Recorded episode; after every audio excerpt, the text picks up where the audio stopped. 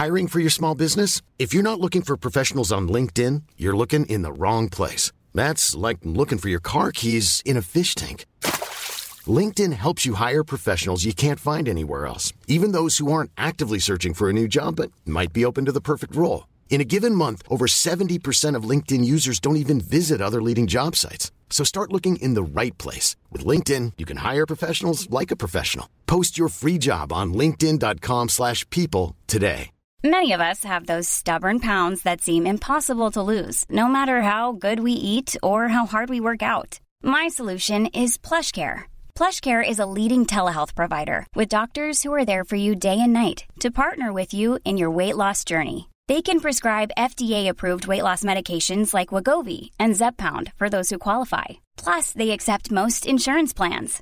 To get started, visit plushcare.com/weightloss. That's plushcare.com/weightloss. La technologie, les jeux vidéo, les films et séries, l'espace infini, l'entrepreneuriat. Tu mixes ça ensemble, pis ça te donne les technopreneurs. Mesdames et messieurs, en direct des studios de CJMD à Lévis, les technopreneurs.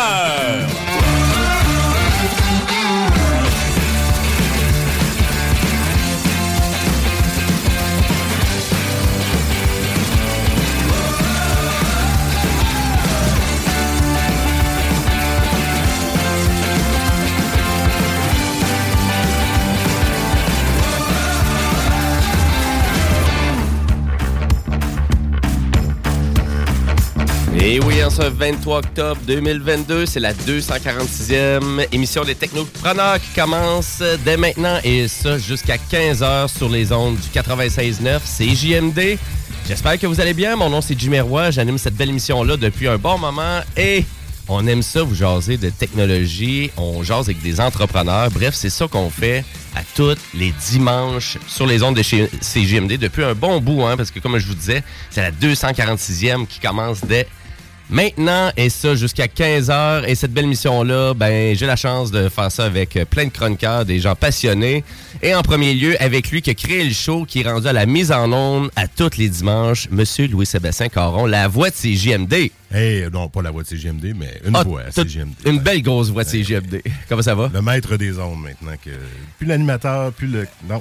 Exactement. Vous menez le show et je le mets en ondes. Exactement. Mais on peut t'entendre aussi sur les ondes de CJMD le mardi soir à 23h. Yes, mardi. On a repris ça, toi puis moi, avec notre ami Danny. Fait qu'on met découverte musicale. Exactement. Du rock, du punk, du métal et bien d'autres choses. C'est pas mal plus méchant que le beat qui passe habituellement durant l'après-midi. C'est le beat parfait pour aller se coucher. Exactement, ben oui. Des petites berceuses remplies de haine. Voilà. Et remplies de rhum, puis de white down, de grosses guitares pesantes. Puis... Moi, je m'endormais sur Pantera quand j'étais jeune. Ouais, c'est vrai, exactement. Aussi. Voilà. Et lui que vous entendez, c'est le zélé de la télé, c'est Guillaume Bouchard. Hey! Hello! Bonjour. Comment ça va? Ça va mieux. J'ai eu des moments difficiles cette semaine. J'ai perdu un de mes chiens, malheureusement. Donc, ça a été rough un peu, mais je m'en remets tranquillement. Là. C'est mon chemin qui devait passer au trépas, si on pourrait dire. Ben, au revoir, Marcus. Oui, en effet. J'ai failli, d'ailleurs, faire ma chronique sur tous les films de chiens. Mais j'aurais braillé tout le long, je pense. Fait que j'ai oublié ça. J'ai vraiment... Moi, j'ai de la misère avec ça. Hein? C'était vraiment... Dans le fond, c'était vraiment mon sujet de base. Puis quand juste commençant à y penser à tous les films de chiens, j'avais déjà les larmes aux yeux. Fait que j'ai fait... Non, on va parler de quoi de plus le fun un peu, qui est des dragons.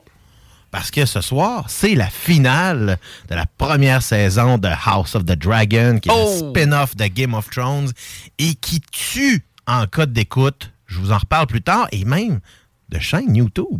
Ah, ben ça, c'est rare, tu nous parles de YouTube. En effet. Puis notre zélé de la télé, il nous fait des critiques, là, des chroniques tout le temps sur le monde de Netflix, les films, tout ce qui le passionne, les TV shows, puis là, YouTube aujourd'hui. C'est la télévision 2.0. C'est vraiment pas mal ça, hein?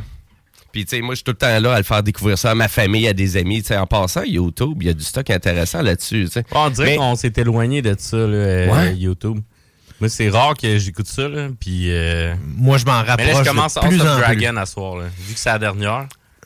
Et puis ça, il y a du monde qui s'est abonné à ça. En tout cas, dans mon entourage, de l'abonnement de Crave, c'est fou. Il y en a eu beaucoup là, pis, pour House of Dragon. Juste quand je vais vous parler des codes d'écoute tantôt, vous allez comprendre que c'est pas juste tes amis.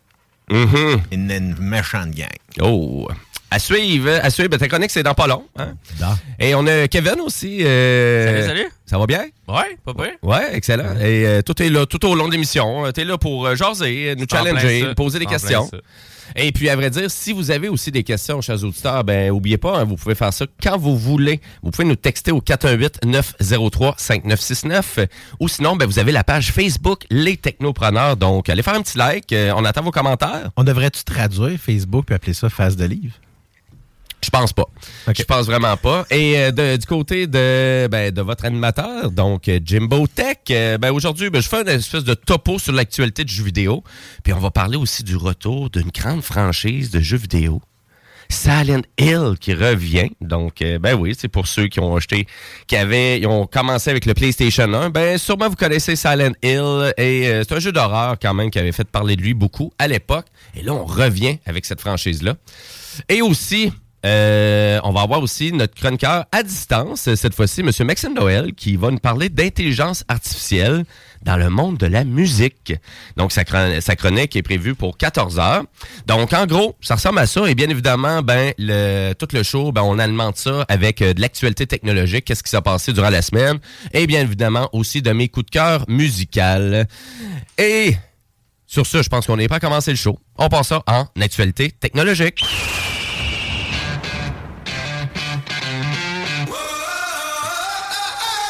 Ah, je pense que c'est notre ancien chroniqueur, M. Dionne, qui a aimé ça être ici, parce qu'on parle de Starlink et des prouesses, vraiment, de ce système-là. Et pour ceux qui ne connaissent pas Starlink, c'est un système de satellite à basse altitude qui nous permet d'avoir une connectivité Internet beaucoup plus facilement via satellite, avec des bandes passantes beaucoup plus intéressantes et peut-être un prix aussi moins dispendieux que ce qu'on est habitué d'avoir en satellite, là, parce que l'Internet par satellite, on s'entend que c'était pour des gens en région éloignée, que ça coûtait vraiment cher. Ça coûte encore cher. Et dans un contexte d'urgence, presque, là. En tout cas, il faut vraiment que tu le veuilles. Parce qu'au prix que ça coûte, puis tu n'auras pas beaucoup de bandes passantes. Là, mais là, Starlink, dans sa flexibilité, dans son service, ça coûte à peu près 150 $ par mois. Pour ceux qui se demandent comment que ça coûte à peu près. Là. Et pour avoir un kit de base, ça coûte à peu près 850 à 900 $ canadiens. En effet. C'est quand même assez cher, par exemple. On va le dire comme ça, là. Mais là, maintenant, Starlink a décidé de, encore là, démontrer ses prouesses d'accessibilité de son service, parce qu'on a offert ça, bien évidemment, à des résidences, à des véhicules récréatifs, jusqu'à des navires. Et là, cette fois-ci, on veut mettre le cap directement sur les avions. Donc, pour offrir le service à des compagnies aériennes. Mais ils vont être plus proches, eux autres, des satellites. La bande passante va être meilleure? À vrai dire, écoute, qu'est-ce qu'ils annoncent? Oui. Ils vont être en mouvement. Oui, absolument. Donc, mais ça devrait quand même aider. C'est ça l'affaire. Théoriquement, oui, parce qu'ils vont être plus proches, donc le signal va être plus fort. Oui, c'est qu'est-ce qu'ils appellent, eux, du côté de SpaceX, donc eux qui propulsent Starlink, c'est qu'ils vont faire l'installation d'un aéroterminal. Et cet aéroterminal-là, nécessairement, ça va être lui qui va faire le pont entre les satellites avec l'avion. Et là, on parle de transmission d'à peu près 350 mégabits par seconde. C'est la deuxième partie qui est intéressante, la latence. Oui, à vrai dire, je veux juste comparer, parce que, tu sais, en rapport à d'habitude, parce que moi, toutes les fois que j'ai pris l'avion, il avait l'Internet des avions, là. Fait que, tu sais, moi, j'étais là, pourquoi Starlink de plus? Tu sais, pourquoi Starlink de plus, tu sais, nécessairement? Parce que dans les avions, on l'a, mais habituellement, d'un avion, en général, au maximum, on atteignait du 100 mégabits par seconde, à peu près pour la totalité de l'avion. Donc, vous allez comprendre, c'est à peu près 3 fois plus de bandes passantes ouvertes à l'instant pour plusieurs utilisateurs. Mais là, vous allez comprendre que SpaceX et Starlink, on veut amener ça, mais pour des compagnies aériennes, peut-être un petit peu plus dispendieuses. Je pense pas, dans Air Canada Rouge, vous allez embarquer là-dedans, puis vous allez avoir l'Internet de Starlink dedans. Là, parce que, tu sais, on compte avoir à débourser jusqu'à 200 000 $ pour installer le matériel nécessaire au bon fonctionnement de tout ça. Et en plus, les compagnies aériennes vont devoir dépenser à peu près de 17 000 à 34 000 $ par mois pour offrir ces services-là. Donc, on s'entend, ça veut dire que les compagnies vont devoir augmenter leur prix. Ils vont sûrement offrir ça ça à la classe, peut-être la classe plus haute, ou des vols plus dispendieux, donc pour pallier ce coût-là d'avoir une meilleure connectivité Internet. Mais je pense qu'on s'en va là, en voulant dire. Tu vas prendre l'avion, mais tu fais tes FaceTime comme tu es habitué, écoute ton YouTube. Privé, là. Ouais. C'est ça, ils s'en foutent, eux autres. Ils s'en foutent du prix du billet. Puis...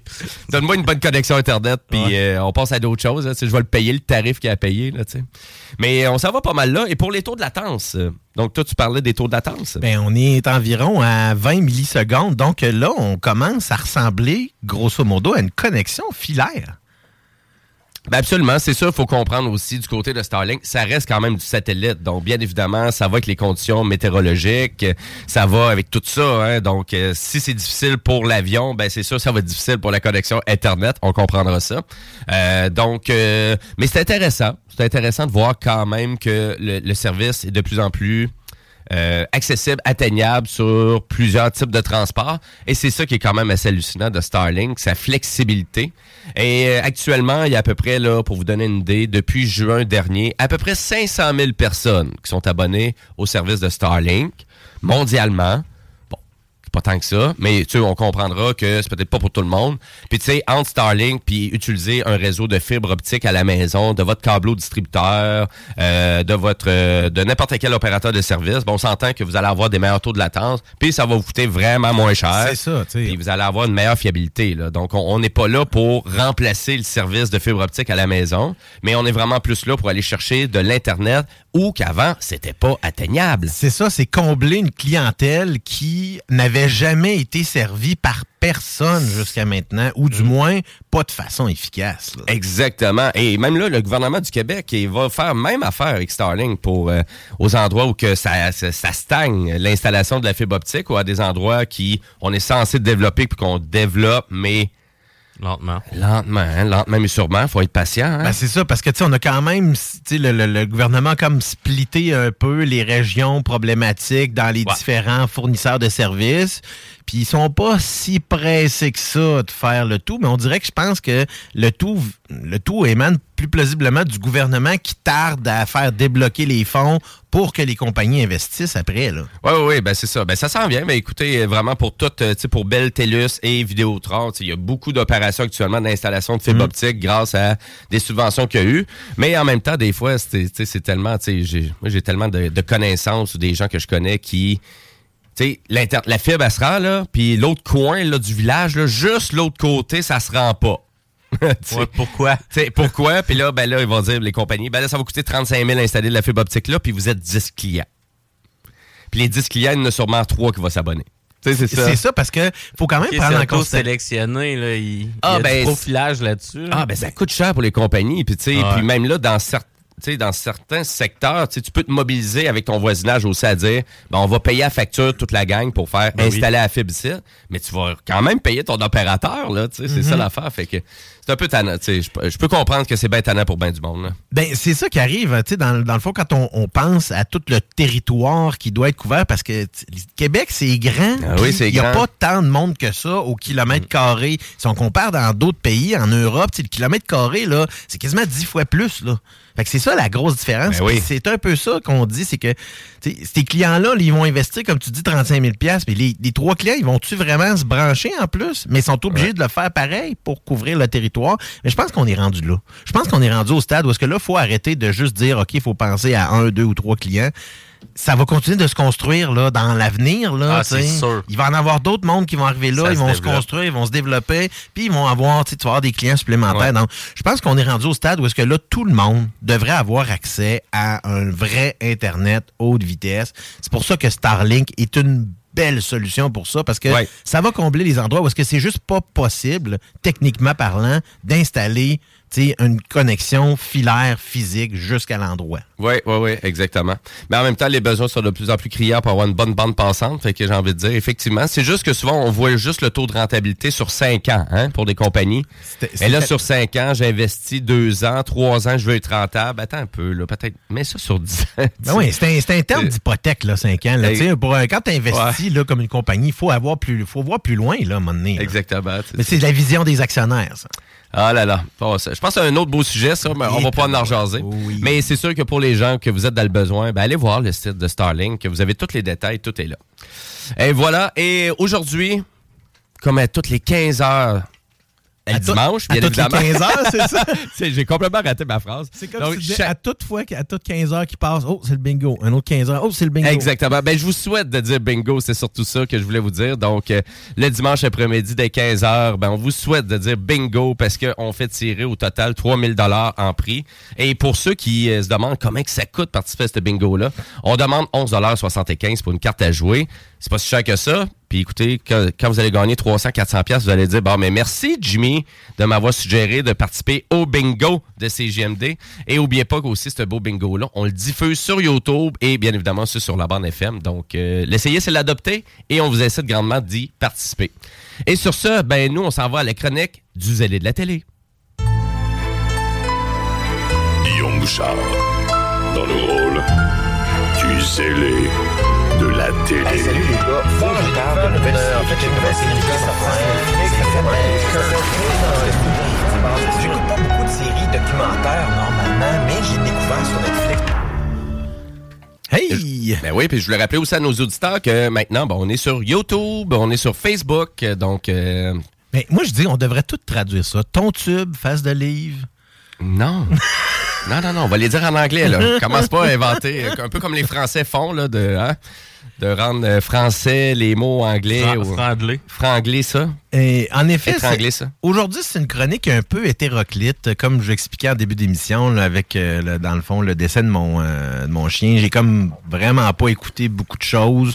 Ben, en fait, j'ai écouté plusieurs vieilles choses que j'ai écoutées comme 2000 fois. Fait que je n'en parlerai pas nécessairement aujourd'hui. Par contre, c'est un gros événement qui se passe aujourd'hui dans le contexte où est-ce qu'on parle d'une série qui est une suite à une série à très grand succès qui était sur HBO. Et je vous parle de House of the Dragon qui est, en bon français, encore là, le spin-off de Game of Thrones. Plutôt un prologue, puisqu'évidemment, House of the Dragon se passe grosso modo 200 ans avant les événements de Game of Thrones et plus ou moins 176 ans avant la naissance de Daenerys Targaryen. On peut dire que c'est un succès. Pourquoi je vous dis que c'est un succès? Parce que les cotes d'écoute sont astronomiques. On parle environ, là, en moyenne, de 25 millions de téléspectateurs chaque semaine. Ça comprend quand même, là, faut toujours... Parce que maintenant, les téléspectateurs sont pas le même type d'écouteurs, de gens qui écoutaient le contenu comme avant. Mm-hmm. C'est qu'il y a des gens qui l'écoutent en direct, comme moi je fais là, à tous les dimanches pour la plupart du temps. Et il y a des gens maintenant qui l'écoutent dans les 24 heures qui suivent ou dans les 7 jours qui vont suivre. Donc, ce qu'on prend maintenant, la métrique qui est prise, c'est souvent le live plus same day. Donc, soit ceux-là qui l'écoutent en live ou qui l'écoutent dans les 24 heures suivantes. Okay. Donc, cette métrique-là, on est à environ une moyenne de 25 millions de téléspectateurs. Si on rajoutait la semaine, ça serait probablement plus dans les environs de 30.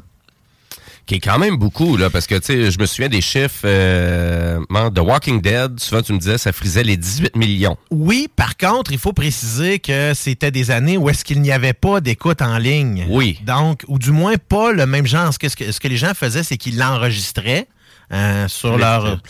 Exactement, ils l'écoutaient plus tard. Maintenant, c'est qu'ils vont l'écouter carrément en différé, mettons, soit sur HBO Max ou ici au Canada sur Crave. Mm-hmm. Donc, c'est vraiment un succès retentissant. Et cette fois-ci, l'écrivain original, George R.R. Martin, est beaucoup plus impliqué dans la série. Et ça paraît, je trouve, dans la façon dont elle est traitée. Elle est beaucoup plus traitée d'une façon romancée. La série originale de roman s'appelle originalement A Song of Fire and Ice. Donc, on a nommé la série télévisée Game of Thrones, mais Game of Thrones étant le titre du premier roman de A Song of Fire and Ice. Et d'ailleurs, si vous écoutez House of the Dragon, on fait déjà référence à tous ces événements-là, puisque le roi Viserys, je pense dans le premier ou le deuxième épisode, racontait à sa fille Rhaenyra que son père ou son grand-père avait eu un rêve à propos d'une armée noire qui arriverait du nord. Et il décrit là, presque textuellement ce qui se passe dans Game of Thrones. Puis ça, c'est vraiment intéressant parce que ça fait un lien direct. Donc, les gens qui, tu sais, des fois, on va écouter des prologues, puis c'est très détaché du sujet original. Mais là, cette fois-ci, c'est vraiment imbriqué comme des grosses pièces de casse-tête qui sont tous en train de se positionner. Mm-hmm. Parce que House of the Dragon raconte, en fait, le début de la fin du règne des Targaryens sur Westeros. Ce qui est arrivé, en fait, c'est qu'après la mort du roi Viserys, parce que là, on sait qu'il est très vieux, et puis là, je veux pas trop vous spoiler, mais... surtout pour ceux qui l'ont pas écouté encore. De toute façon, je vous spoil pas, parce que si vous écoutez Game of Thrones, il est mort, Viserys, OK? Fait que, tu sais, je vous spoil pas tant que ça, tu sais, il est mort à quelque part dans l'histoire.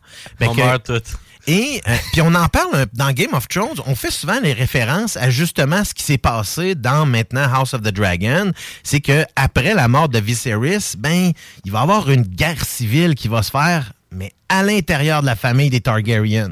Et c'est là qu'on s'en vient. Là. La fin de la saison, l'apogée de cette saison-là, nous amène directement à cet endroit-là. Puis c'est là que je ne veux pas vous spoiler. Je vais vous laisser écouter. Si vous n'avez pas vu le 9e épisode, c'est un des plus intéressants jusqu'à maintenant. Et je suis certain que le 10e va être tout aussi intéressant. Ce qui est particulier, c'est que d'habitude, on nous habitue dans Game of Thrones à avoir un épisode 9 sur les 10 épisodes d'une saison, à être le gros épisode de la série. Et c'est pas le cas. Il était bon, l'épisode 9, il était percutant, mais j'ai l'impression qu'on nous garde vraiment le tout pour le 10e épisode, puis j'ai bien hâte de voir ça ce soir. Et c'est ce soir que ça se complète. En effet, dès 21h sur les ondes de HBO, ou encore, si vous faites comme moi, vous avez l'application Crave, et vous pouvez l'écouter en temps réel là, dans la section... je pense que c'est dans la section « On Air » en anglais. Je ne l'ai pas mis en français. Ça doit être en direct. Ça doit être en direct, en effet. Donc, en direct, vous avez toutes les chaînes de tout ce qui est Crave, tout ce qui est HBO. Et si vous avez le forfait Maxima, vous avez également Super Écran avec toutes les chaînes en français là-dessus. C'est intéressant quand même. 20 $ par mois. Puis, n'oubliez pas que vous pouvez partager aussi. Parce que, tu sais, à date, on l'a fait un peu comme Netflix. Ouais, exactement. En effet, ça se partage. Ça se partage quand même bien, je vous dirais. Donc, ma blonde Mireille, elle l'utilise. Là, puis, exactement. Elle est un peu fâchée parce que là, depuis ce temps-là, elle travaille moins sur sa compagnie, un peu. Là, mais... c'est ça. Hein, quand tu crées des dépendances avec des séries télé qui sont vraiment intéressantes, et effectivement, ça peut nous enlever du temps de vie, ça. Oui, moi, je dirais que des fois, ça m'enlève beaucoup de temps, disons qu'on pourrait dire, où est-ce que je suis... efficace, où est-ce que je vais faire beaucoup de choses, malheureusement, ça m'arrive que je m'assise devant une émission, puis 2, puis 3, puis 4, puis 8. Ah, puis moi, souvent, où que je perds du temps, je vais être bien franc avec vous autres, c'est YouTube. Maudit que je m'en vais aller perdre du temps là-dessus, ça n'a aucun sens.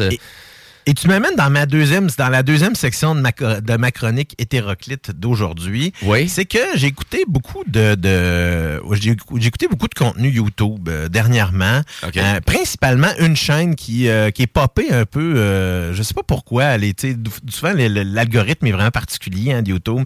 T'sais, on va écouter certains contenus, puis là tout à coup, pouf, il y a quelque chose qui va apparaître. Puis là, c'était comme une gemme pour moi, une espèce de diamant qui venait d'apparaître. Et la chaîne s'appelle This Does Not Compute.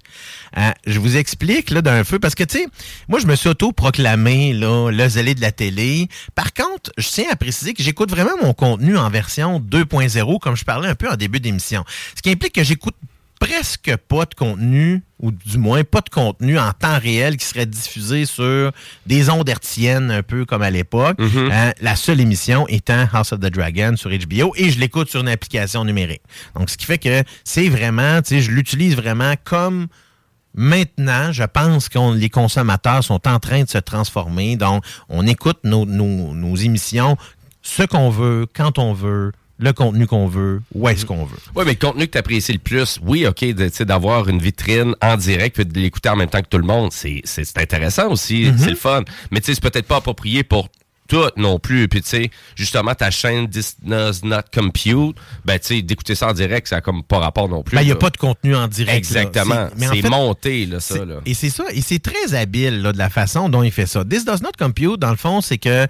son nom m'échappe, là, juste parce que je voulais le dire, mais voyons, lui, c'est un ancien qui, un peu comme toi, Jimmy, qui a travaillé dans des magasins d'électronique, puis qui est même devenu, jusqu'à un certain degré, réparateur d'ordinateurs, tout ça.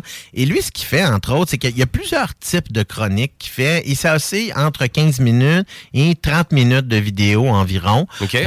Les 30 minutes sont souvent des sujets plus complexes, comme il y en a fait un, entre autres, sur le mini-disque. OK, mais c'est en lien avec la rétro? Ben, c'est toute la technologie. Là. Okay. This Does Not Compute, dans le fond, c'est associé à la technologie. Cellulaire. Et ça peut être très récent, comme on peut aller beaucoup dans la rétro. Évidemment, il y a beaucoup de contenu rétro. Et un peu comme toi, j'affectionne beaucoup ce type de contenu-là, la rétro-technologie. Et lui, il est vraiment bon là-dessus parce que, son ton de voix est très intéressant, très dynamique. Et il est presque musical dans sa façon de parler. Et les sujets qu'il traite, ils sont vraiment intéressants. Comme là, je vous parlais du 30 minutes environ sur le mini-disque. Tu sais, si je vous parle de mini-disque aujourd'hui, il n'y a pas grand monde qui sait c'est quoi ça, à part toi, Jimmy, peut-être. Mais absolument. C'est pourtant un mini-CD. Mais c'est plus que ça. Tu sais, c'est que c'est ils appelaient ça les Sony NetMD. Là, c'était des disques, c'était des petits disques floppy, mais avec une plus grande densité. On parlait de 250 mégaoctets là, à peu près par disque. Et dans le fond, ça a été amené dans un contexte où est-ce qu'on voulait essayer de se battre contre des choses qui n'avaient pas rapport à se battre contre. Tu sais, comme ils ont essayé de tuer la cassette. Ils ont essayé même de se battre contre le CD qui était en émergence aussi. Donc, dans les deux cas, c'était peine perdue. Parce que la cassette est déjà super établie depuis longtemps. Puis le CD était déjà le média que les consommateurs commençaient à choisir. Ouais. Donc, c'est juste... Je pense que Sony s'est entêté comme ils l'ont fait avec la bêta à l'époque de la VHS. Donc, ils ont poussé, ils ont mis de l'argent, ils ont développé la technologie, mais ils se sont pétés à la gueule. Puis en même temps, ça a fonctionné aussi. Exact. Que, c'est exactement ça, souvent, les contradictions. C'est la même chose avec le bêta. Ça n'a pas fonctionné du côté consommateur, mais ça a fonctionné du côté commercial. Ben oui, parce que Radio-Canada a utilisé des caméras bêta pendant longtemps, oui, là, jusque dans les années 2000. Oui, absolument. Donc, même, je dirais, jusque des années 2010, ça fait pas si longtemps que ça qu'ils ont passé au numérique. Exactement. Puis c'était rendu tout numérique, bien évidemment. Oui. C'est qu'est-ce qu'on avait sur les bêtas. Mm-hmm. Mais tu sais, souvent, c'est tout à des croyances. Puis là, d'aller voir des YouTubers qui se forcent à faire un montage, un topo complet, puis expliquer la révolution que ça a faite aussi, puis les technicalités aussi qu'il y avait à l'époque, puis de comprendre pourquoi qu'on voulait faire ça, tu sais, puis pourquoi qu'on s'en allait dans cette direction-là. Pis c'est ça. Puis tu sais, on voit que vraiment, tu sais, il y a beaucoup de recherches qui sont faites dans ces vidéos. Puis ça dépend quel type, évidemment, de contenu que vous cherchez. Parce qu'il y en a tout type de contenu. Tu sais, si je vous donne un exemple, j'en ai parlé souvent. Vous allez sur la chaîne YouTube de Paramount Pictures, vous pouvez écouter des G.I. Joe 24h/24. Et c'est tout le temps comme ça. Ouais. Donc, j'étais curieux. Je suis retourné voir encore ce matin. Il y avait encore une émission qui était en train de jouer. Je pense que je l'ai vu à peu près 2000 fois. Mais ça reste que c'est toujours en train de jouer parce que des émissions, on n'a pas de temps que ça. Il y en a d'autres chaînes YouTube qui sont intéressantes comme ça, dont un ancien de la télévision qui est Adam Savage. Adam Savage, pour ceux-là qui ne le connaissent pas, c'était l'animateur des Mythbusters. Ça, c'est populaire, là. Et ça a été très populaire. Ouais. Dans le fond, j'essaie de me rappeler c'était sur quelle chaîne. Je pense que c'est sur... ZTL. Oui, en français. Mais je pense que c'est National Geographic. Je pense que oui. En anglais. Donc, Discovery. Discovery, c'est exactement. Okay. C'est Discovery Channel. Où est-ce que c'est... Et puis ça a été... Il y a eu 12, 13 saisons facilement. Il y a même eu un projet qui est né de tout ça avec comme la deuxième équipe, là, dans le fond, des Mythbusters. Et Adam Savage, dans le fond, il continue un peu de faire ce qu'il faisait dans les Mythbusters, mais un peu plus proche de qu'est-ce que lui, il aime faire. Donc, on le voit construire un suit d'Iron Man. On le voit construire un vrai sabre laser. Avec du laser pour vrai. Mm-hmm.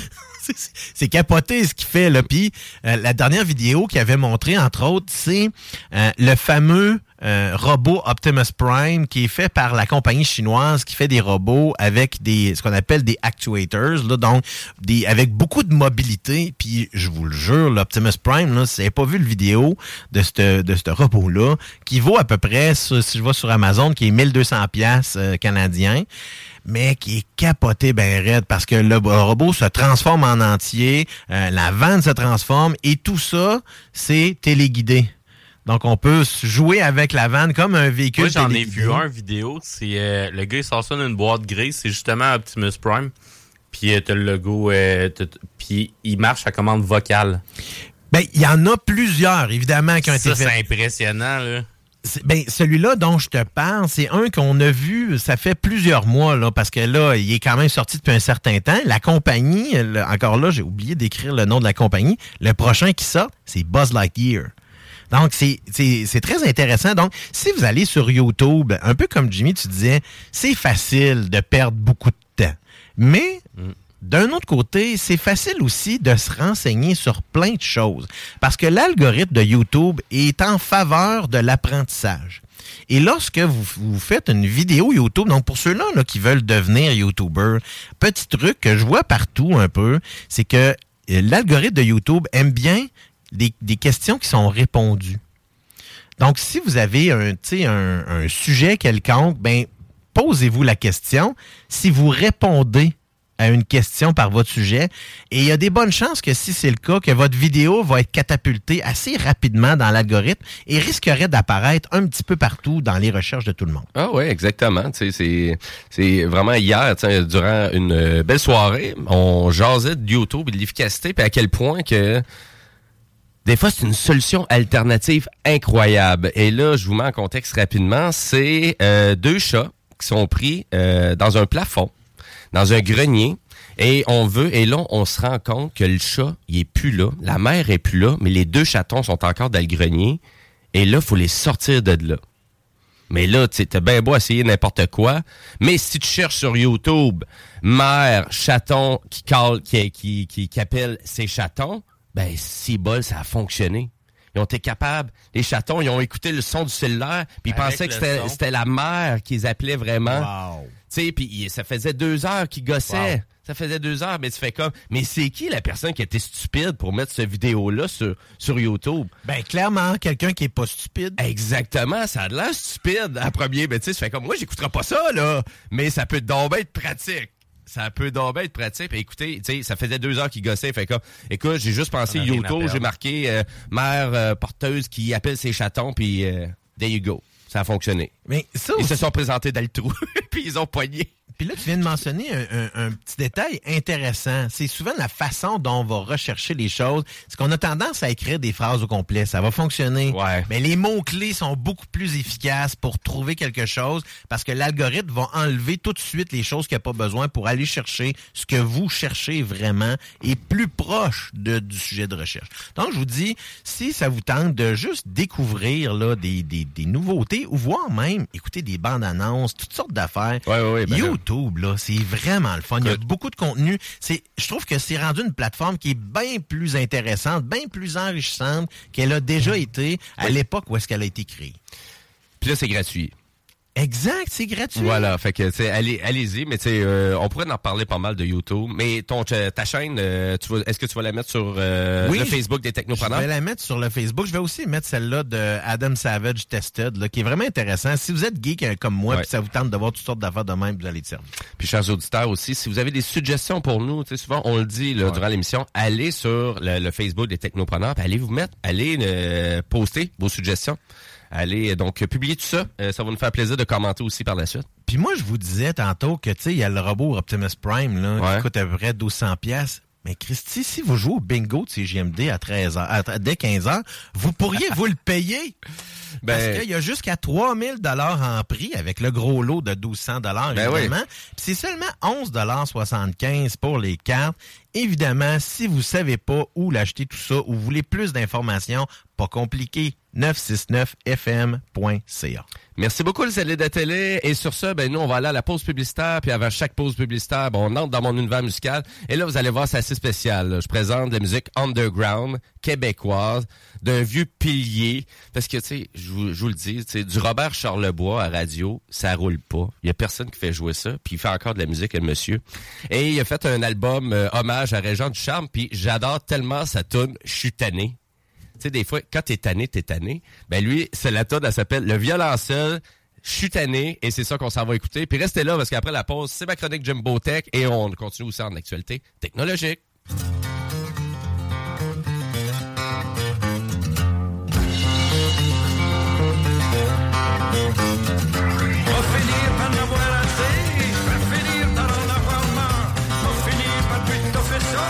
va finir par tout sacrer, je ne l'ai pas. parti, ouais, la passe. Je voudrais donc pas être à sa place. J'suis tanné, oui, j'suis tanné, bon, j'suis tanné, là. Oui. J'suis tanné, oui, j'suis tanné, bon, j'suis tanné, là. J'mange plus, j'dors plus, j'me lave plus. J'suis tanné, oui, j'suis tanné, bon, j'suis tanné, là. Oui. J'suis tanné, oui, j'suis tanné, bon, j'suis tanné, là. J'allume la télévision, puis j'vois plus rien tombe. J'suis allé voir Valérie, 2 minutes, puis j'suis sorti. J'allais voir 2 femmes en or, j'ai pas trouvé ça trop fort. J'ai pas vu l'initiation, il paraît que Giroir est bien bon. Les vues de fesses, ça vaut pas le cul, je remettrai plus les pieds au but. J'suis tanné, oui, j'suis tanné, bon, j'suis tanné, là. Oui. J'suis tanné, oui, j'suis tanné, bon, j'suis tanné, là. J'mange plus, j'dors plus, j'me lave plus. J'suis tanné, oui, j'suis tanné, bon, j'suis tanné, là. Oui. J't'en ai, moi, j't'en ai, bon, j't'en ai, là. J'allume la télévision, puis trop plus rien de bon. Le monde sent mieux de se watcher. Toute la vitrine m'a le cassé. M'a fessé sur n'importe quel. Ils vont savoir comment j'm'appelle. M'a m'promener tout nu dans la rue. Quand j'suis tanné, j'suis pas gêné. M'a fait venir toutes les ambulances. Ils vont m'trouver sans connaissance. J't'en ai, moi, j't'en ai, bon, j't'en ai, là. Oui. J't'en ai, moi, j't'en ai, bon, j't'en ai, là. J'mange plus, j'dors plus, j'me lave plus. J't'en ai, moi, j't'en ai, bon, j't'en ai, là. Oui. J't'en ai, moi, j't'en ai, bon, j't'en ai, là. J'allume la télévision, mais tout plus rien de bon. Ce ne sera pas un cadeau. En d'autres mots, ce sera pas beau. Ça va sortir par 1000 micros. M'a crié dans toutes les radios. M'a vous pitché mon set de drum. Ça m'a encore fait un hostie de drame. J'aime plus rien et j'ai plus de fun. J'veux plus rien savoir de personne. J't'en ai, moi, j't'en ai, bon, j't'en ai, là. Oui. J't'en ai, moi, j't'en ai, bon, j't'en ai, là. J'mange plus, j'dors plus, j'me lave plus. J't'en ai, moi, j't'en ai, bon, j't'en ai, là. Oui. J't'en ai, moi, j't'en ai, bon, j't'en ai, là. J'allume la télévision, puis j'trouve plus rien bon.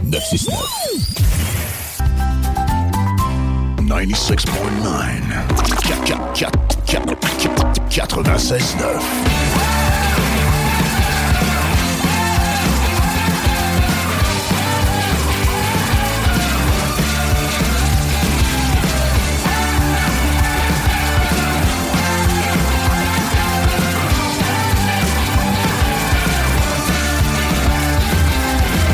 Et oui, vous êtes de retour au Technopreneur en ce super beau dimanche après-midi. On est le 23 octobre 2022, il est 13h44 et nous, on est en onde jusqu'à 15h. Et les Technopreneurs, ben, on est diffusés au 96.9 à tous les dimanches dès 13h et on vous jase de technologie, on jase d'entrepreneuriat et on jase de cinéma, de jeux vidéo, etc. Et là, ben, on va continuer à jaser de tout ça. Et pour ceux qui le savent pas, ben, maintenant, c'est rendu qu'on diffuse l'émission à 100% ou à peu près sur toutes les plateformes. Donc, YouTube, Facebook. On n'est pas sur Instagram, pas sur TikTok. Là, faut pas capoter non plus. Mais donc, si vous voulez venir mettre un visage sur qui que vous attendez à chaque dimanche, ben gênez-vous pas. Puis on entend aussi vos commentaires sur la page Facebook des Technopreneurs. Puis si vous voulez nous texter tout au long de l'émission, ben oubliez pas, vous pouvez le faire tout au long. Ça nous dérange pas du tout au 418-903-5969. Et sur ça, ben nous, on va continuer en actualité technologique.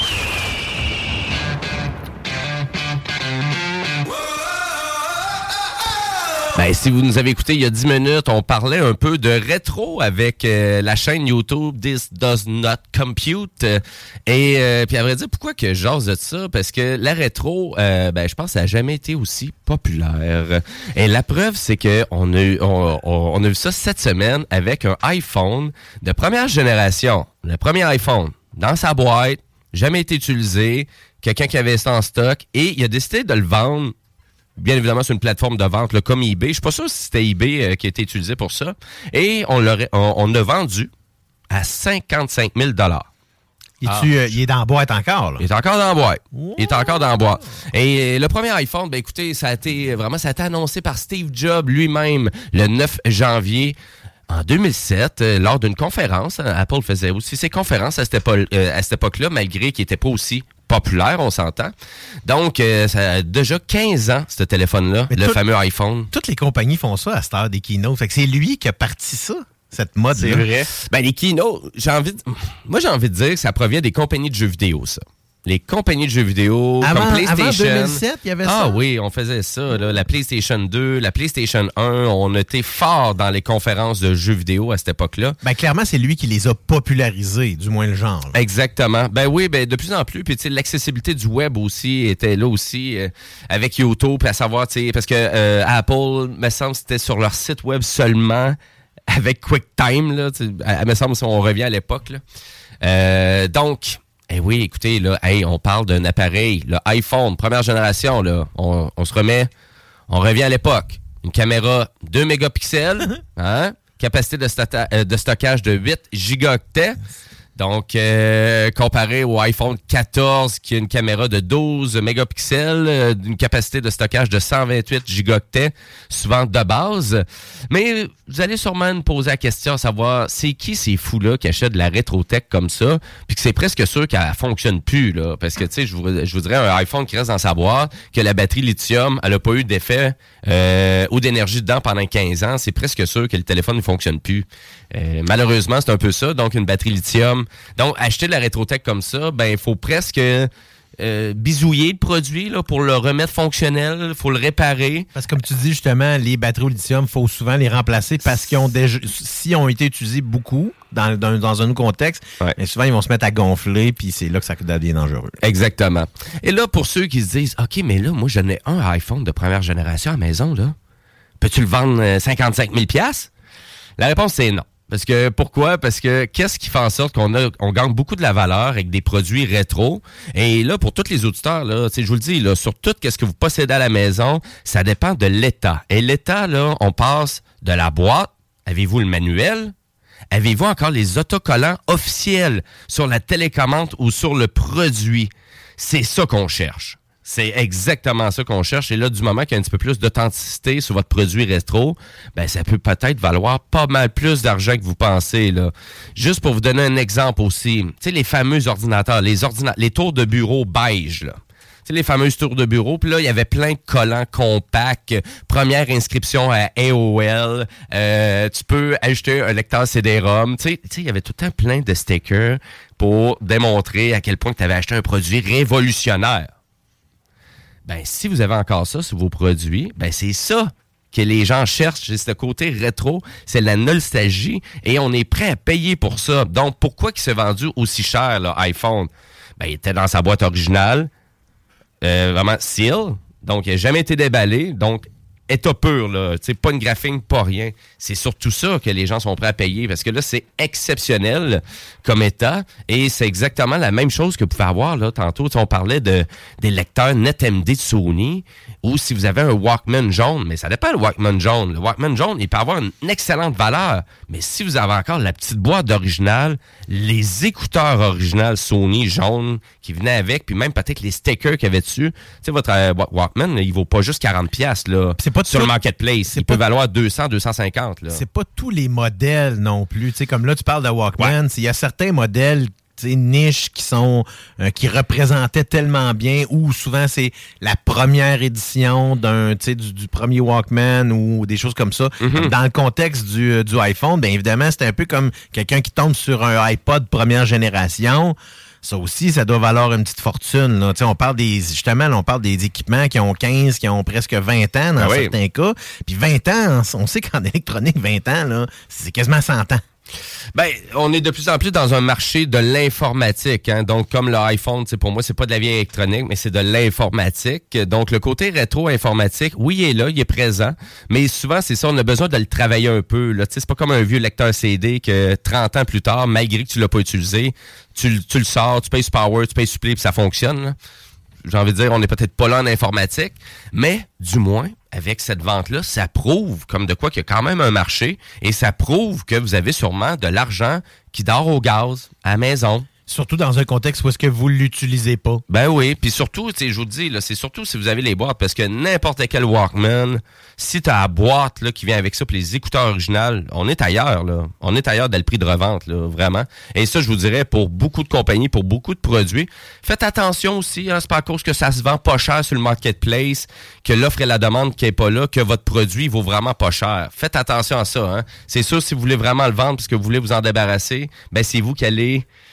désolé, mais c'est, vous allez écoper du prix que vous allez le vendre parce que là, vous n'aviez pas une offre et demande intéressante. Mais attendez, donnez pas vos affaires. Hein, c'est surtout là que je veux en arriver. Puis, des fois, il y a des meilleurs secteurs de vente pour vendre des produits qui ont légèrement de meilleure valeur aussi. Là. eBay, je pense, qui est la meilleure place pour vendre ce genre de produits-là. À l'international. Exactement, ouais. Parce que vous avez un bassin de clients potentiels beaucoup plus grand. Puis, ayez pas peur de payer pour le shipping. De toute façon, c'est l'acheteur qui va le payer, le shipping, en bout de ligne. Donc, offrez-le. Ça vaut la peine dans un cas comme ça parce que, tu sais, au lieu d'avoir peut-être un têteux qui va essayer de vous offrir 20$ pour un appareil qui se vendrait peut-être 350, ben à ce moment-là, vous allez peut-être avoir un 200, un 250 sur eBay, être beaucoup plus proche du prix que vous aviez et de ce que ça vaut dans un contexte parce que c'est très en demande. Oui, c'est ça, exactement. Puis, on a-tu ici, là, Kevin? Toi, as-tu des vieux produits rétro qui traînent chez vous que tu penses qu'ils valent quelque chose? J'avais un Walkman, mais je pense qu'il reste juste du morceau de plastique dessus. Il n'y a plus d'électronique. Là. OK, ouais, bon, okay, ça, c'est pas mal fini. Mais un morceau de plastique marqué Sony dessus. Okay, ouais, jaune, c'est quand même l'original. OK, là. Ouais, OK, c'est bon, ouais. Puis, mais il a taffé longtemps. Je me rappelle, j'étais jeune, puis je l'ai gardé encore là. Je sais pas pourquoi j'ai gardé ça non plus. Ah, des fois, on se pose vraiment la question. J'ai peut-être un Apple Shuffle aussi, là. Ouais, c'est ça. Mais dans la boîte originale, avec les écouteurs originales. Non, moi, j'ai absolument rien dans des boîtes. Là. Quand moi, j'ai une boîte, il faut que je la déballe. Je laisse pas ça dedans. Ah non, c'est ça. Puis les boîtes sont pas si grosses que ça, mais l'empêche, on veut pas les garder non plus. Là. Puis toi, Louis-Sébastien?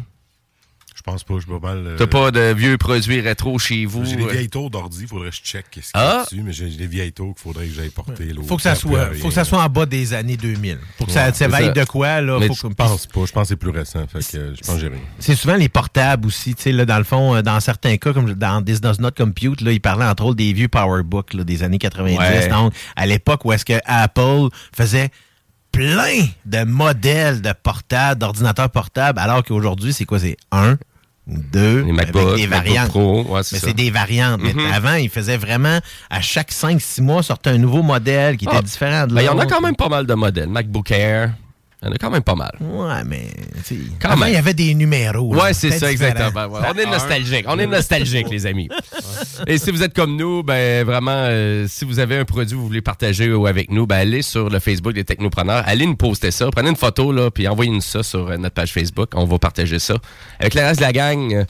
Et ben voilà, c'était pour l'actualité du iPhone qui s'est vendu un peu trop cher, mais dans un état exceptionnel. Et sur ce, bon, on s'en va jaser de jeux vidéo avec ma chronique Jimbo Tech. Rétro technologie, jeux vidéo, c'est Jimbo qui, Jimbo Tech.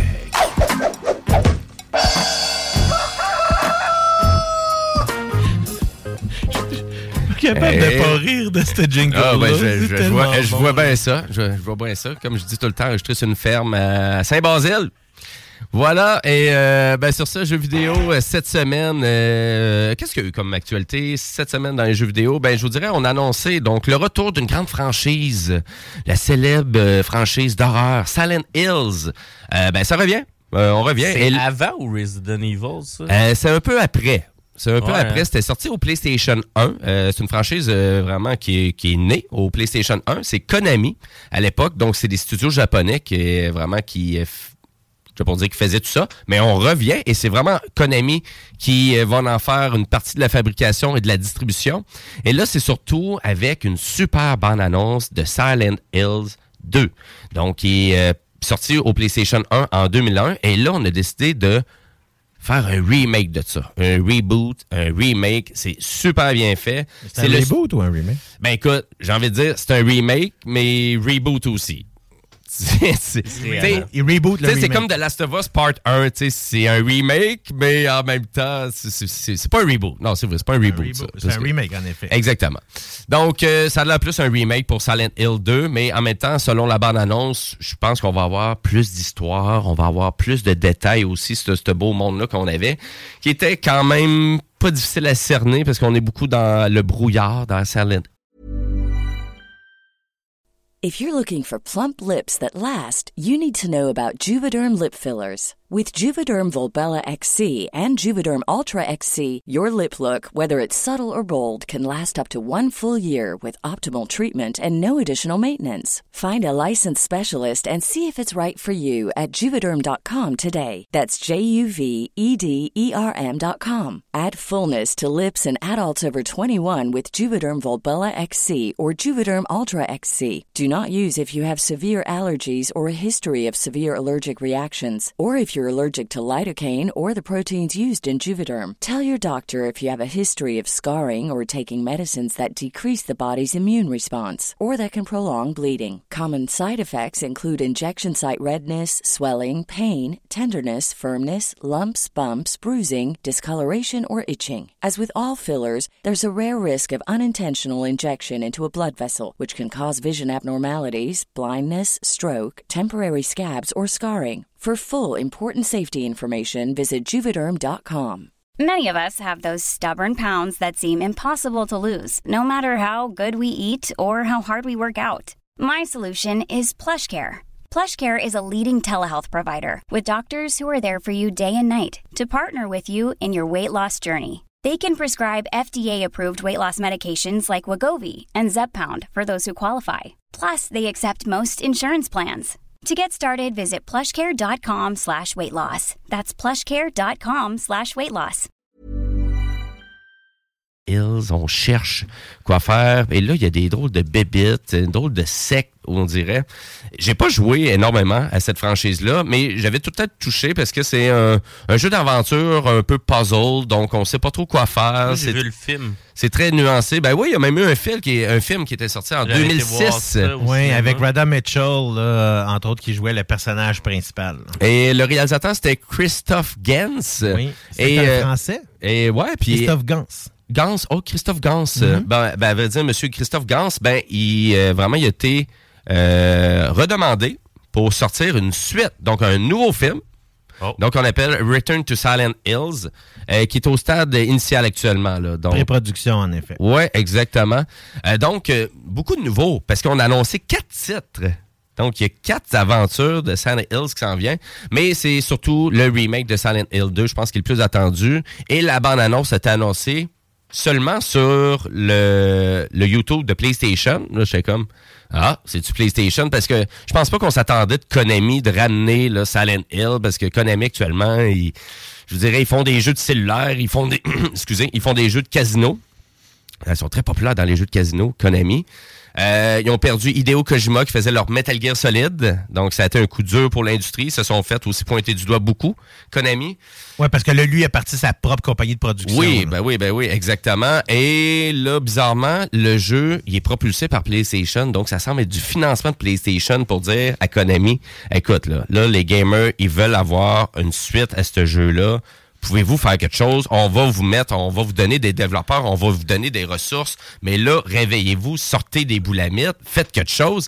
Puis la bonne nouvelle, c'est que ça a lieu et ça sort exclusivement au PlayStation 5, ce jeu-là. Ça pourrait-tu peut-être cacher un achat éventuel? Oui, ils ont-ils été achetés, hein?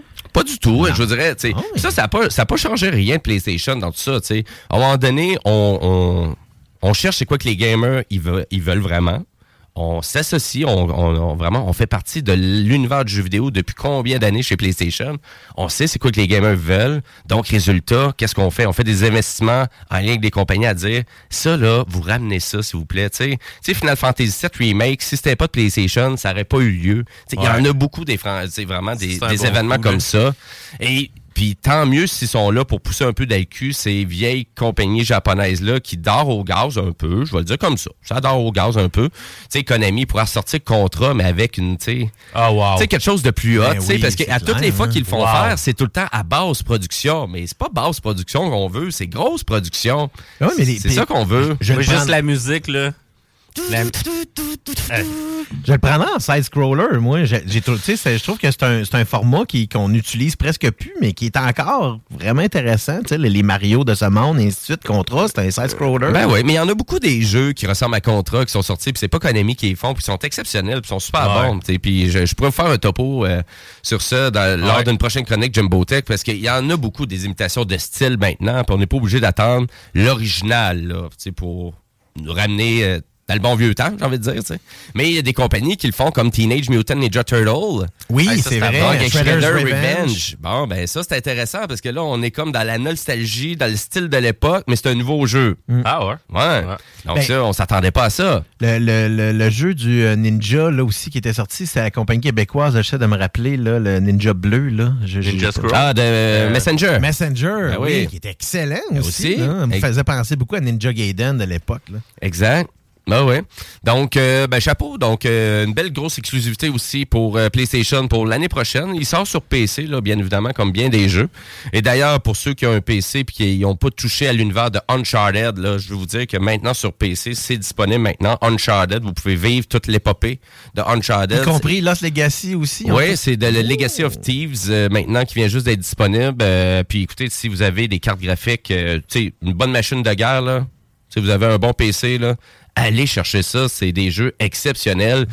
C'est sûr que pour ceux qui avaient une PS4 à l'époque, ben, on a tous vécu ça, mais 5 ans plus tard, ben, ça vaut peut-être encore la peine de le vivre sur PC parce que ça n'a pas vieilli ces jeux-là, tellement que la qualité de production était exceptionnelle. En effet, là, même si on remonte au premier, là, puis au deuxième, c'est l'histoire qui est vraiment bonne. Puis moi, ça fait partie des jeux qui m'ont vraiment fait réembarquer dans le gaming. Ouais, dans le monde du jeu vidéo. Hein? Exactement. C'est des jeux où est-ce que l'histoire est vraiment mise de l'avant dans le jeu. Oui, là, le gameplay puis tout le reste est là, mais on met beaucoup d'emphase, on nous raconte une histoire où est-ce qu'on en fait partie un petit peu plus, là. Oui, exactement. Donc, c'est le bel univers de PlayStation là maintenant qui est rendu disponible sur PC. Là, je vous dirais le prochain, ça va être Spider-Man Miles Morales.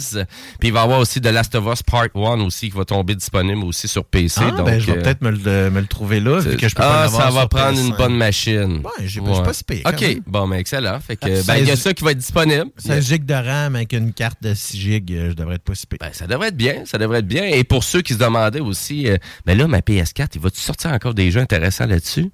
Ben oui, parce que vous avez God of War Ragnarok qui s'en vient pour votre PS4. La semaine prochaine, en 2 semaines. C'est au mois de novembre, donc c'est le 18 novembre que ça s'en vient. Donc, bientôt.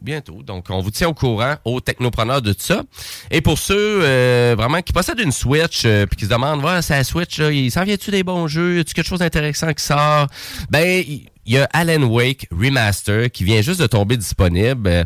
Et pour le prix qu'on demande, pour 23,99$, mais ça, je pense que c'est le prix US. Donc, je vous dirais, c'est une $30 canadiens.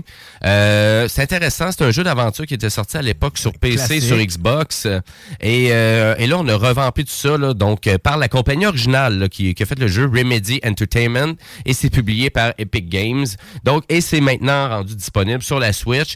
Oui, il y a une petite descente côté graphique, mais je vous dirais, de qu'est-ce que j'ai vu, le gameplay est intéressant. Pour le prix demandé, c'est exactement le bon prix demandé.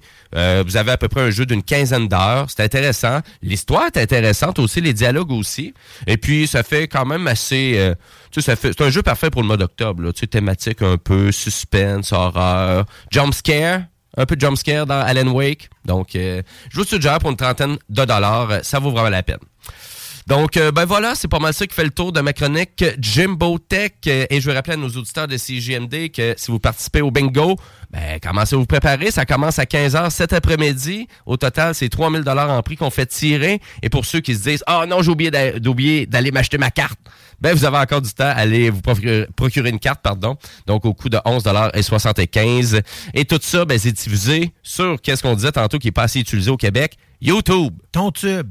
Oui, c'est ça. Puis, hey, oubliez pas qu'on a une page YouTube, hein, CGMD. Là, on peut vous abonner, c'est pas interdit, là. Puis, toutes les émissions aussi sont disponibles en balado-diffusion, autant sur les plateformes, là, Spotify, Apple, et ainsi de suite.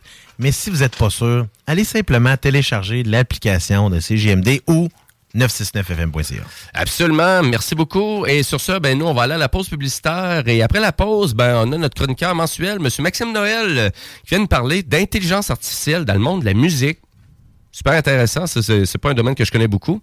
Et sur ça, ben, avant chaque pause, ben, on va y aller côté musical avec un band local de Québec. J'adore, qui est vraiment très bien. Et je vais vous le faire découvrir. C'est Ressac avec la chanson « Droit dedans ». Donc, restez là parce que vous écoutez les Technopreneurs.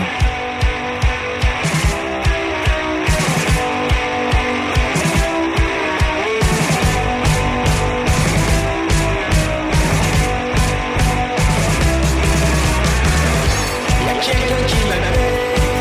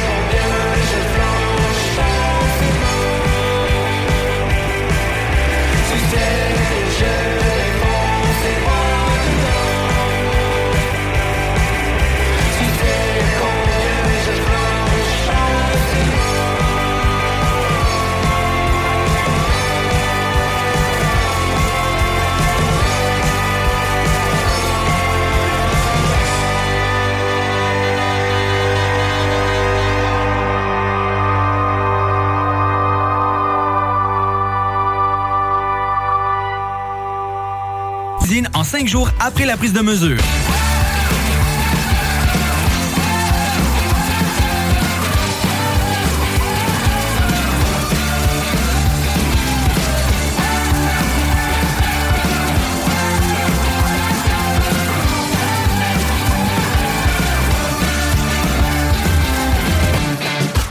Et oui, vous êtes de retour au Technopreneur en ce dimanche 23 octobre 2022, il est 14h15.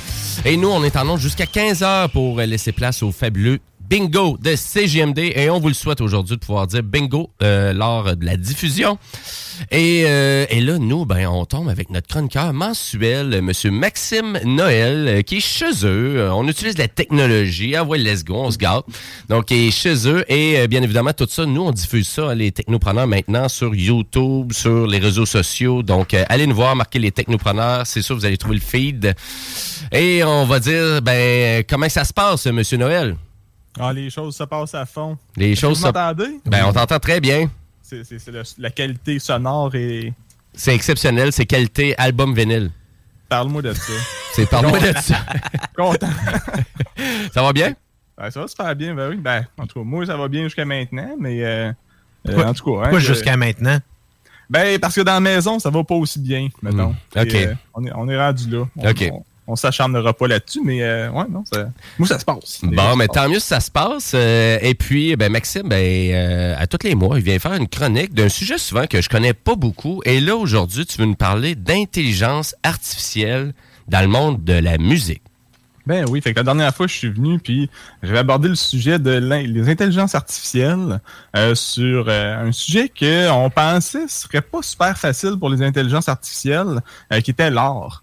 Ouais. Dans la même ordre d'idée aujourd'hui, ben, je viens, la dernière fois, c'était par rapport à du texte to image, donc des intelligences artificielles qui non seulement font de l'art, mais aussi gagnent des prix.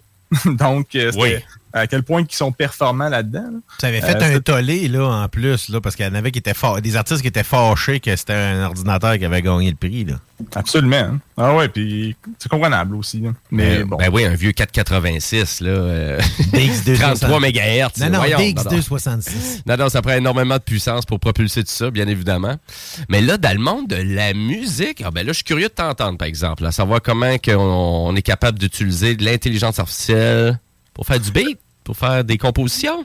Un peu de tout. En fait, je vais commencer par expliquer un peu, tu sais, comment est-ce qu'une intelligence artificielle peut finir qu'à composer de la musique. Parce qu'on se dit, ah ben là, il faut être créatif pour faire de la musique, ça nous prend comme un côté créatif. Puis on se dit que les intelligences artificielles, ben, n'ont pas de créativité. Mm-hmm. Mais en réalité, ce qui arrive, c'est que la musique, mettons que juste on survole la musique, comment ça fonctionne, bien on a évidemment des sons qui, puis on a un infini de sons, mais pour le monde de la musique, on a comme universellement décidé que dans tous ces sons-là, on n'en utilisait seulement que 12. Donc, c'est les 12 notes qu'il y a dans toute, peu importe la musique qu'on fait, là. Et puis, de toutes ces 12 notes-là, bien, après ça, on prend une gamme qui est souvent la gamme majeure de peu importe la note qu'on choisit. Puis ça, dans le fond, ça restreint ces 12 notes-là à 7 notes. Fait que la plupart des tunes que vous connaissez, que vous écoutez, puis que ben, ils vont pas utiliser les 12 notes qu'on connaît, mais ils vont seulement en utiliser 7 de ça. Donc, ça réduit déjà considérablement le nombre de possibilités, si on peut dire. OK. À partir de là, ben là, ce qui se passe, ben, c'est que chaque artiste, chaque personne qui fait de la musique va amener toujours un peu ça comme des questions et des réponses. Donc, on va avoir comme quelques notes qui vont s'engendrer, puis souvent, on veut amener une résolution. Donc, on appelle ça bâtir la tension, puis amener la résolution à ça. Puis cette résolution-là, les choix sont assez limités en réalité. C'est pas tout à fait comme... On peut être créatif là-dedans, mais... donc, la façon de résoudre une équation, résoudre, dans le fond, la musique, les notes, bien, relâcher la tension, c'est... Il y a souvent 2 ou 3 possibilités, je dirais. Bon. Fait que là, ça fait que, au lieu d'avoir comme 12 notes et puis des milliards de possibilités, on est déjà beaucoup plus restreint. Et à partir de là, on embarque l'intelligence artificielle. Et qu'est-ce qui se passe avec l'intelligence artificielle? Ben, comme vous avez pu savoir jusqu'à maintenant, un peu avec, lorsqu'on avait checké un petit peu avec l'art la dernière fois, eh bien, elle est capable d'analyser les œuvres de peu importe qui, puis à partir de les réponses qui sont apportées dans les pièces différentes, dans le passé, dans ce qu'il a analysé, va être capable de voir comment est-ce que cette personne-là, ou bien comment est-ce qu'on pourrait réagir à telle et à telle question qu'on nous pose.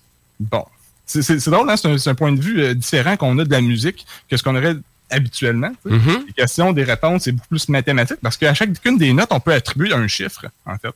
Et puis, c'est un peu comme ça que la musique fonctionne en général, là. Mais bon, où est-ce que je m'en vais avec ça? Mm-hmm. Ben là, clairement, à partir de là, quelque chose que j'ai vu, qui m'a vraiment impressionné, c'est... vous connaissez sans doute Ludwig van Beethoven. C'est une vieille vanne qui pète au vent. Ça, c'est un vendeur de chars, c'est ça?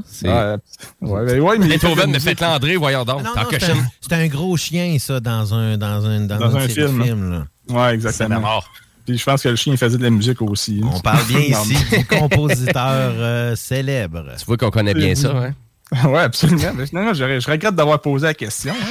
Hein, mais oui, le compositeur du 18e siècle. Hein. Puis quelque chose que une équipe se sont assis, puis ce qui se passe, c'est que si on connaît un petit peu le travail de Beethoven, c'est que il a passé comme le reste de sa vie, la fin de sa vie, à travailler sur sa 10e symphonie. Puis, malheureusement, n'a pas pu la compléter. Donc, qu'est-ce qu'une équipe a fait? C'était en 2021, il me semble, il n'y a pas si longtemps, l'année dernière. Ils se sont assis, puis, et ont, avec l'aide des intelligences artificielles, ils ont pris tout le contenu qu'on pouvait utiliser, qui était disponible dans le 18e siècle, puis ils ont seulement donné ça à l'intelligence artificielle, donc du contenu de Beethoven, etc. Puis ce qu'ils ont fait, c'est ils essaient juste de nourrir l'intelligence artificielle de stock qui était disponible à cette époque-là. Puis à ce moment-là, ce qu'ils voulaient faire, c'est évidemment voir comment est-ce que l'intelligence artificielle prendrait le début de la symphonie que Beethoven a composée et puis l'amener et de façon à faire à voir comment est-ce que l'intelligence artificielle, ça pourrait ressembler à quoi finalement là, mm-hmm. la symphonie de Beethoven achevée. Exactement. Puis la façon qu'ils ont faite pour voir, parce que je trouve ça super intéressant, la façon qu'ils ont faite pour voir si ça avait du sens. Tout le monde connaît la 5e symphonie. Si je dis 5e symphonie, peut-être pas, mais si je nomme quatre notes, qui est, qui est le début, là, le ta-da-da-da. Ta-da-da-da.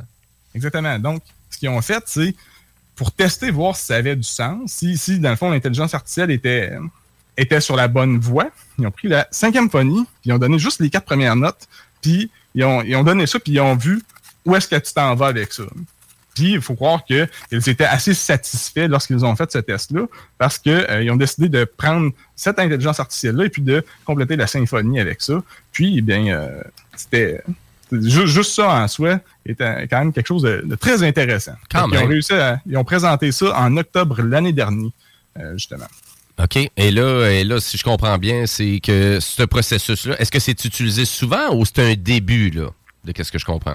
Dans le fond, c'est un processus qui a commencé avec un autre compositeur que je me souviens plus malheureusement, puis ça m'a amené qu'à checker un petit peu plus, puis j'ai vu, Beethoven, tout le monde le connaît. Ben oui. Mais honnêtement, c'est un processus qui est beaucoup utilisé, je peux pas dire. Moi, par contre, ce que je voulais vous amener aujourd'hui, c'est ça, que je trouve quand même très intéressant, mm-hmm. mais aussi d'autres avancées dans le monde de l'intelligence artificielle qui sont plus récentes un petit peu, là, qu'on parle de cette année. Là. OK. Puis là, je parle, tu sais, puis comment est-ce qu'on pourrait se servir de ça? Monsieur, madame, tout le monde, est-ce qu'il y a une utilité à ça, les intelligences artificielles dans le monde pour monsieur, madame, tout le monde, l'intelligence artificielle dans le monde de la musique? Et puis, je vous dirais, ben, si vous êtes un créateur de contenu, peut-être que oui. Peut-être que oui, parce que j'ai trouvé, il y a une intelligence artificielle qui s'appelle AIVA, donc AIVA. C'est-tu le même genre ou les mêmes que ceux-là qui faisaient de l'art ou on parle vraiment de compagnies complètement différentes? Ben, c'est les mêmes intelligences artificielles. Par contre, l'intelligence artificielle, tu peux prendre la mouture, qui est OpenAI, mettons, mm-hmm. puis la pratiquer à faire quelque chose, dans le fond. Puis là, dans le fond, dans ce cas-ci, avec AIVA, ce qu'ils font, c'est ils lui ont appris la musique, comment ça fonctionne. Puis là, ce que vous pouvez faire, c'est que si vous êtes un... Si vous savez, des fois, là, il y a des bonnes tunes qu'on a, puis on veut utiliser de la musique pour faire notre contenu, mais on a peur de, peut-être au niveau des droits d'auteur, etc. Ben, AIVA est une application super facile à utiliser qui vous permet de créer de la musique à l'aide d'une intelligence artificielle en claquant des doigts, là. Puis cette musique-là, après ça, si vous vous abonnez à ce produit-là, ben vous pouvez avoir les droits d'auteur de cette musique-là et puis vous servir de ça pour du contenu quelconque. Donc, c'est intéressant. Super intéressant. Ouais, intéressant. Donc, est-ce que c'est difficile d'utilisation ou n'importe qui peut mal utiliser ça? C'est ça. N'importe qui peut aller là-dessus. Donc, dans le fond, je l'ai essayé un petit peu juste pour voir ça ressemblait à quoi. Okay. Puis, grosso modo, tu crées une track. Ensuite, tu choisis le style de musique que tu veux, les instruments, les temps. Si tu connais un petit peu ça, tu peux choisir la gamme, etc. Donc, tu as des choix assez restreints. Puis ensuite, tu travailles. Puis, environ 1 minute plus tard, il te fait une toune dans le mode, dans le style que tu as choisi. Puis, cette toune-là est évidemment créée par l'intelligence artificielle. Et puis, tu sais, en fait, c'est gratuit. Là. Tu peux aller dessus gratuitement puis le prendre. Par contre, si vous y allez de façon gratuite, tous les droits de la musique reviennent à AIVA. Tandis que si vous payez un peu, bien, vous avez les droits de la pièce en question. Hein. Ah, ben intéressant. Fait que, au moins, c'est gratuit, tu peux l'essayer. Tout ce que tu crées, tu n'auras pas les droits, mais si tu achètes la plateforme, ben là, à ce moment-là, pas de problème. Amuse-toi. Exactement. Ben, intéressant. Puis toi, tu t'amuses un peu avec ça? Oui, je me suis amusé un petit peu avec ça. Moi, ce que j'espérais faire, c'était juste jouer, puis donner, puis demander à l'intelligence artificielle de passer par-dessus et puis de m'accompagner, mettons. Malheureusement, j'ai pas encore réussi à faire ça avec l'intelligence artificielle. OK. Mais c'est quoi, si j'arrive à réussir à faire quelque chose, je vous le partagerai. Hein, une petite composition à l'aide d'une intelligence artificielle. Avec moi qui joue un petit peu de guitare en arrière, ça pourrait être intéressant. Ben vraiment. Ça, c'est sûr. Mais c'est toujours pas le cas en ce moment, malheureusement. Ah, il n'y a pas de trouble. Et là, toi, c'est quoi qui t'épate le plus de tout ça, là? Ben, en fait, c'est qu'est-ce qui m'épate le plus de tout ça? Ben, c'est, en partant, on croyait que c'était pas quelque chose qui était possible. Finalement, ben, je trouve que le processus créatif est pas tant nécessaire, finalement, de ce qu'on se rend compte, là, pour créer pour de la musique comme ça, et puis... Donc, je pense qu'il y a bien des auteurs qui t'aimeront pas là, quand tu dis ça. Mais moi, je parle de l'intelligence artificielle, de la façon mathématique, son approche mathématique derrière ça. Je dis pas que pour un humain, ça demande pas de créativité. Mais non, absolument pas. Là, ce serait un petit peu ridicule de dire ça. Et où la limite entre un programme et une intelligence artificielle? Parce que tu parles souvent d'intelligence artificielle, puis moi, je me dis, c'est un programme... C'est comment qu'on fait pour savoir si c'est intelligent, ça réfléchit, c'est comment qu'on le définit que c'est une intelligence artificielle? Eh hey boy, c'est une bonne question. Hein? Mm-hmm. Maintenant, tu sais, une intelligence artificielle, je sais que ça peut s'améliorer, en fait. Je peux pas dire pour un programme. OK, ça s'améliore automatiquement. Ouais. Okay. Dans le fond, la façon, c'est que tu l'entraînes, l'intelligence artificielle. Tu l'entraînes, puis elle devient de meilleure en meilleure avec... OK, sans intervention humaine. C'est ça. Il n'y a pas de ligne directrice. Il n'y a pas de ligne directrice. Tu donnes du contenu à l'intelligence artificielle. Ça, c'est tout le temps genre, ça fait ça, mais c'est un programme, c'est une application. C'en est une à la base, mais c'est une qui, l'algorithme est développé pour qu'elle apprenne par rapport au contenu qu'on va réagir. Okay. C'est pour ça il y aurait même une intelligence artificielle, je pense que c'est chez Google, qui, dans le fond, serait considérée comme étant consciente, donc il y aurait potentiellement même des sentiments. Parce qu'ils ont posé des questions, puis ils se sont aperçus que les réponses qu'elle donnait étaient émotives et n'ont pas réfléchi. Ah, c'est complètement fou. Hein. Le monde de l'intelligence artificielle, là. Puis ça évolue tellement vite, c'est ce qui est fou. Hein. Autrement, ben, pour poursuivre un peu sur les différentes applications qu'on peut utiliser là-dessus, ben moi, en fait, vous me connaissez un peu, vous, ben, je fais de la musique, j'aime bien ça. Puis moi, ce que je fais, c'est que je fais des transpositions. Et puis, ben, tu sais, côté musical, mon oreille, je suis pas un professionnel. Là. Donc, moi, je suis tombé sur un outil qui m'aide énormément lors de mes transpositions. Donc, tu sais. Quand tu dis transposition, Maxime, tu veux dire quoi exactement? Ben, c'est que dans le fond, il y a des pièces, par exemple, là. N'importe quelle pièce, là. Une toune d'un jeu vidéo, oui. Une toune d'un film. Mm-hmm. Donc, moi, j'entends ces pièces-là. Donc, puis moi, ce que je fais, ben, c'est je les adapte pour qu'elles soient jouables à la guitare classique, à mon instrument, en fait. Okay. Et puis, ben, c'est que c'est pas fait pour être joué sur cet instrument-là initialement, mais moi, je les adapte pour que ce soit joué sur mon instrument. Good. Et puis, ce que l'intelligence artificielle fait, ça s'appelle Chord AI. C'est une application qui est encore une fois gratuite. Et puis, ce que ça fait, c'est que vous pouvez connecter cette application-là, c'est sur votre téléphone, faire une recherche YouTube à partir de l'application. Ça va trouver une toune, n'importe laquelle que sur YouTube, puis ça va l'analyser pendant 1 minute environ pour vous sortir ensuite tous les accords qu'il y a dans la toune. Fait que c'est plus facile pour moi, qui n'est pas, encore une fois, un professionnel de l'industrie, à déchiffrer tous les accords qu'il y a. Ça me permet de m'adapter puis de jouer mes tunes. OK, je vois, OK, ça, c'est un A majeur à cet endroit-là. Fait que je pourrais jouer comme ça puis aller chercher ma note de telle façon, mettons. Et ça m'aide énormément là, dans mes compositions. Ah, ben ça, c'est vraiment intéressant, là. Ah, parce que là, toi, tu prends n'importe quel contenu de YouTube puis tu fais comme, OK, là, je vais utiliser cette base-là puis tu sais, tu vas remanier ça à ta sauce. Exactement. Mais moi, l'émission, c'est les technopreneurs. La sauce, c'est plus le matin à 9h, le samedi puis le dimanche. Mais ça, c'est juste pour faire un clin d'œil à Guillaume Dionne, notre ancien chroniqueur. Mais c'est vraiment intéressant. Tu peux-tu rappeler le nom de l'application? Oui, ça s'appelle Chord, comme un accord en anglais, AI. Chord AI. Ben écoute, on va mettre ça directement sur la page Facebook des technopreneurs. Et là, toi, tu utilises ça régulièrement? Oui, ben quand que je fais mes transpositions, des fois, je suis un peu bloqué. Des fois, je n'arrive pas à percevoir. OK, j'entends les notes, mais l'accord derrière ça, c'est quoi? Ça peut être un peu complexe, il y en a beaucoup. Ben oui. Bien, à ce moment-là, l'intelligence artificielle, j'envoie ça là-dedans, puis il me sort tous les accords, puis là, je suis là, ah, wow, OK, puis là, je joue ça, puis ça fait, wow, ben oui, c'est exactement ça, en effet. Sans trop d'erreurs. Oui, ben, tu sais, évidemment, il y a une marge d'erreur parce que souvent, ben, il y a beaucoup d'instruments qui jouent en même temps. Puis... Mais non, honnêtement, c'est surprenant. C'est pour ça que j'en parle, en fait. Ça serait vraiment mauvais. J'aurais pas pris le temps de ça. Oui, ben, c'est ça. C'est ça qu'on aime de tes chroniques, là. T'sais, on veut pas savoir qu'est-ce qui est pas à essayer sur le web. Tu es là pour nous faire sauver du temps, pour qu'on apprécie ces technologies-là, qu'on ait de la facilité aussi à les utiliser. Intéressant, vraiment. Et puis là, t'avais-tu d'autres trucs aussi? Ben oui, moi, je voulais finir ça sur une note encore plus récente que ce que je vous parlais jusqu'à maintenant. Ah, c'est un peu... Moi, je trouve ça un petit peu drôle, en fait. Ça y va avec la société dans laquelle on vit aujourd'hui. Vous allez voir de quoi... Qu'est-ce que je veux dire, hein?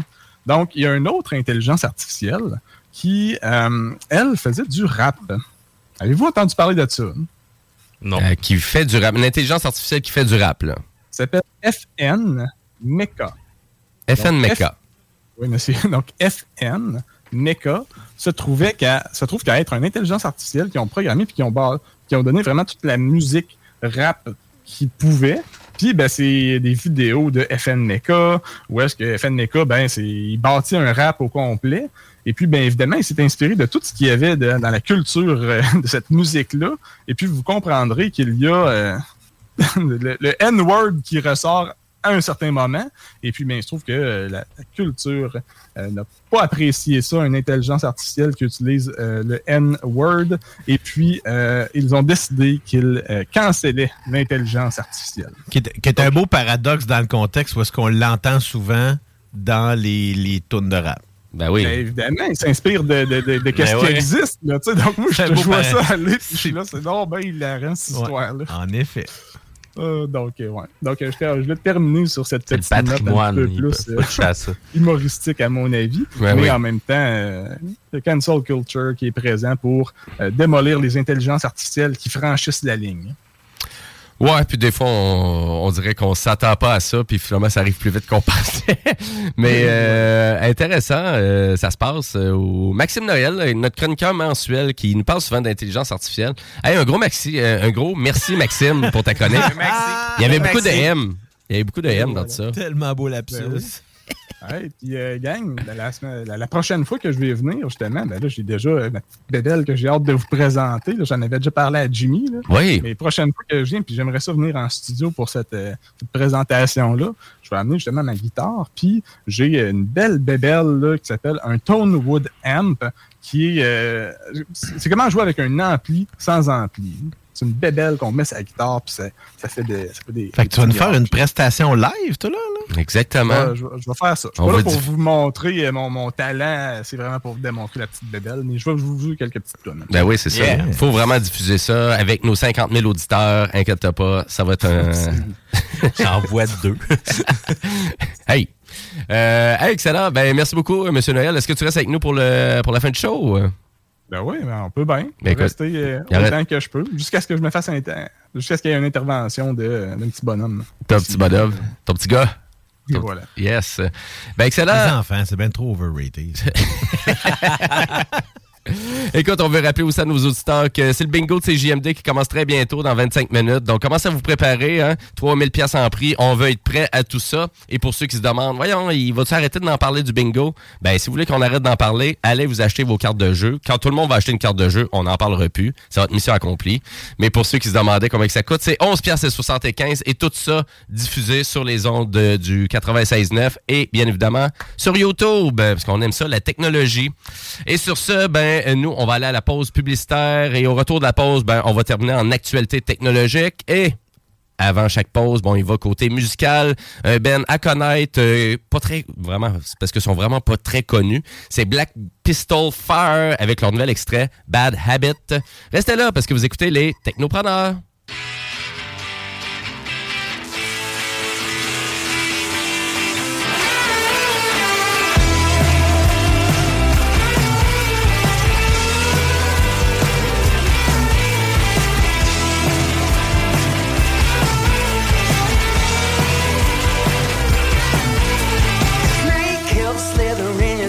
Smile, though you got something to hide. You cut my ear till you kill my joy. Wasn't like it was my choice. You're breaking your body, you can't stop this heart. Once we get started, it comes with no one. Comforts and creatures, both bottom feeders, blinders and keepers, and true non-believers. Being busting, baby. Judge me, you hate me. Don't think you can change me, baby, no. Bad habit, cold static, straight salvage. I'll be all a little. Bad habit, cold static, straight salvage. I'll be all a little. Come out, see you hiding in the dark. One foot in the grave, now you won't get very far. We know when you're pushing on your big smoke. Only goes to show, gotta make it on your own. You're breaking your body, you can't stop this heart. Once we get started, it comes when no one. Comforts and creatures, both bottom feeders, finders and keepers, and true non-believers. Being Western, babe, judge me or hate me. Don't think you can change me, but now.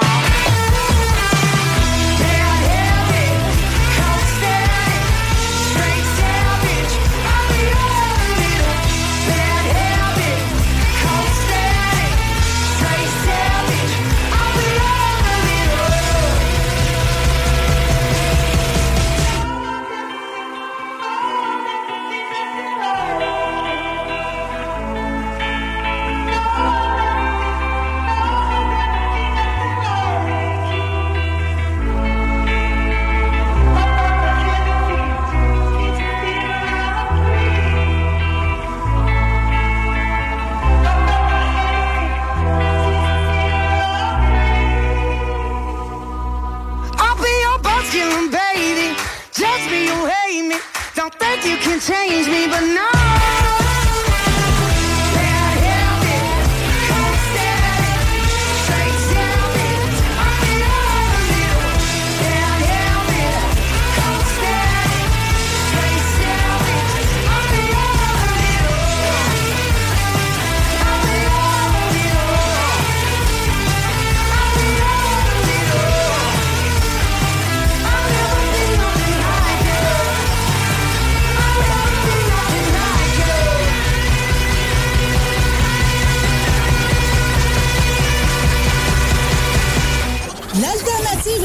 Les petits oiseaux.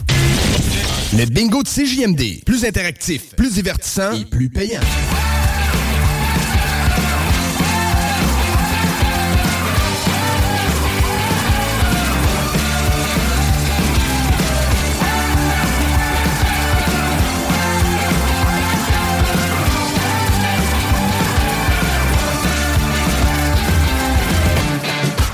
Et oui, vous êtes de retour au Technopreneur en ce dimanche 23 octobre 2022, les 14h43. Et nous, on termine le bloc final des Technopreneurs. Ben, j'espère que vous appréciez l'émission. À savoir aussi, si vous avez des questions, des commentaires sur notre show, ben, gênez-vous pas, on a la page Facebook. Les Technopreneurs est ouvert là, 24h sur 24, 7 jours sur 7. On a le zélé de la télé qui attend vos questions. Il est tout le temps là sur le live stream, 24h sur 24, 7 jours sur 7, à attendre vos questions. Parlant de page Facebook, j'ai pris le temps justement de publier sur notre page Facebook le chordai.net, qui est le site internet de l'application dont Maxime nous faisait mention, là, qui nous permet en fait de nous aider à mieux performer musicalement. Ben ouais, puis je sais pas si il y a un AI pour le sexe aussi, là, genre. Vous t'en aurais besoin? Non. C'est un petit bonus, là, un petit kick, là, un petit kick de plus. Là. Écoute, mec, t'as 47 ans, va chier. Les confidences. Les confidences du zélé de la télé. C'est excellent. Et on termine le bloc comme ça, en jasant de jeux vidéo un peu, parce que souvent quand je fais ma chronique Jimbo Tech, je laisse pas place à discussion avec mes chroniqueurs, avec les membres autour de la table ici en studio, à savoir à quoi qu'ils game, à quoi qu'ils jouent, ces passionnés-là. Et puis là, je veux commencer ma chronique en disant que moi, je joue un jeu plate, mais vraiment le fun, mais qui crée un problème de cyberdépendance, qui est un jeu d'hôpital qui ressemble au vieux Team Hospital qu'il y avait dans les années 90 au PC. Mais c'était bon, ça! Ben oui, c'était bon. Puis là, je m'ennuyais de ça. Puis je voulais vraiment avoir un jeu pour perdre ma vie, c'est-à-dire Two Point Hospital, qui est un jeu qui est disponible sur à peu près la majorité de toutes les plateformes. Et oui, on reprend exactement le vieux jeu de Bullfrogs à l'époque qui était sorti sur PC. Et c'est exactement la même chose, mais juste mieux faite, avec plus de dynamisme, plus de possibilités. Mais il est sur mobile ou... Ah, sur toutes les plateformes. Mais toi, tu joues... je joue au PlayStation 5. C'est un jeu de PS4 que je joue. Ça joue très bien avec la manette. Même, c'est vraiment intéressant de jouer un jeu comme ça maintenant. Tu sais, évaché dans ton couch, tu vois tes petits bonhommes, tu vois ton staff. C'est vraiment le fun, c'est intéressant. Mais maudit que c'est perte de temps parce que... C'est oui, quand même pas mal. Fait que, ben moi, je joue pas mal à ça de ce temps-ci. Et pour les gens qui veulent là, perdre une portion de leur vie, ben tu sais, écoutez, je veux juste rappeler que Electronic Arts a décidé de rendre gratuitement son jeu Sims 4, donc le quatrième opus des Sims, il est gratuit en ce moment sur toutes les plateformes. Pourquoi? Ben parce qu'on veut vous donner la piqûre des Sims. On a fait déjà assez d'argent avec le jeu. Et là, on sait qu'il s'en vient une nouvelle mouture à ce jeu-là. Et bien évidemment, ben on vous donne le jeu de base, hein, parce qu'on sait que les Sims, on n'a pas fait l'argent avec le jeu original, malgré qu'on en a vendu 17 ou 18 millions d'exemplaires. J'avais dit quand même à gros prix. Fait que quand même, ils ont fait énormément d'argent avec le jeu. Mais là, maintenant, on veut faire de l'argent avec tout le contenu téléchargeable en évidence, hein, comme beaucoup de développeurs de jeux. Et là, les Sims 4, vous pouvez aller l'essayer, c'est gratuit, là. Donc, sur PlayStation, c'est rendu... C'est un free-to-play, pas vraiment. C'est vraiment le jeu original qu'on vous donne, version complète. Donc, merci Electronic Arts. Il n'y a juste pas toutes les annexes qui ont été vendues. Comme souvent, tu sais, les annexes qu'ils vont vendre, ça va être principalement, mettons, une thématique d'Halloween ou une thématique de la Saint-Valentin ou bien une thématique de moderne. Ou est-ce que là, c'est toujours des thématiques où, mettons, c'est une thématique camping. Exact. Ah, puis là, il y en a, eux autres, des thématiques. Ah oui, il y en a. Je pense que facilement, il doit en avoir au moins une vingtaine d'extensions, là, d'après moi. Là, c'est hallucinant, mais si vous cherchez vraiment un jeu là, comme ça, là, un petit jeu dépanneur actuel, là, vraiment intéressant, il est gratis. Donc, pas grand-chose à perdre.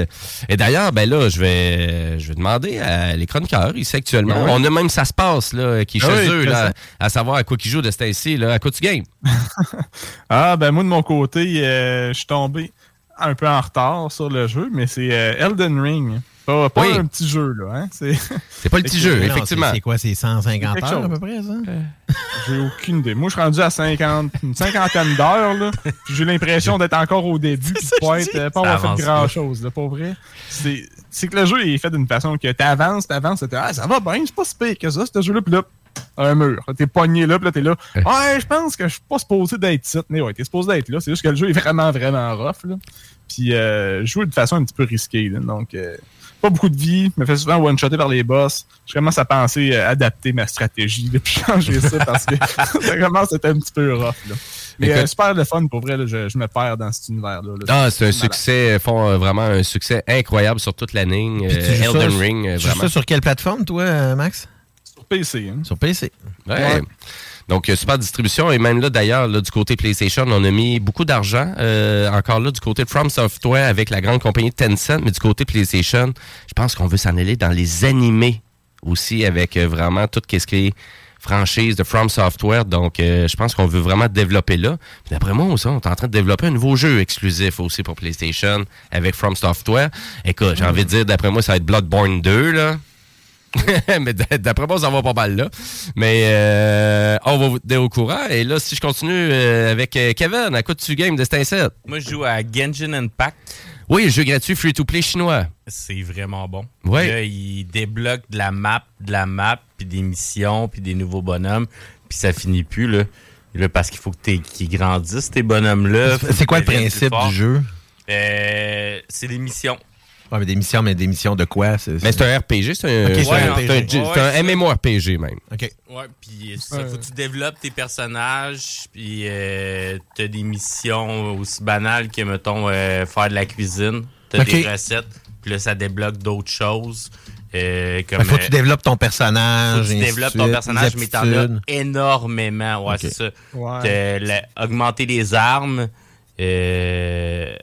une sorte de gacha, hein. C'est faut comme récolter sur les personnages des choses. Tu récoltes tes ingrédients, mettons, puis là, quand tu vas battre un boss, mettons, puis c'est multijoueur, tu peux jouer avec d'autres mondes. Tu parles quasiment moi, on dirait quasiment que tu me décris Zelda Breath of the Wild, ou est-ce que c'est vraiment ça? Faut que tu fasses ça, des fois, faut que tu fasses des feux, faut que tu fasses ta bouffe, puis tu te quittes, là. C'est vrai de ça, hein. OK.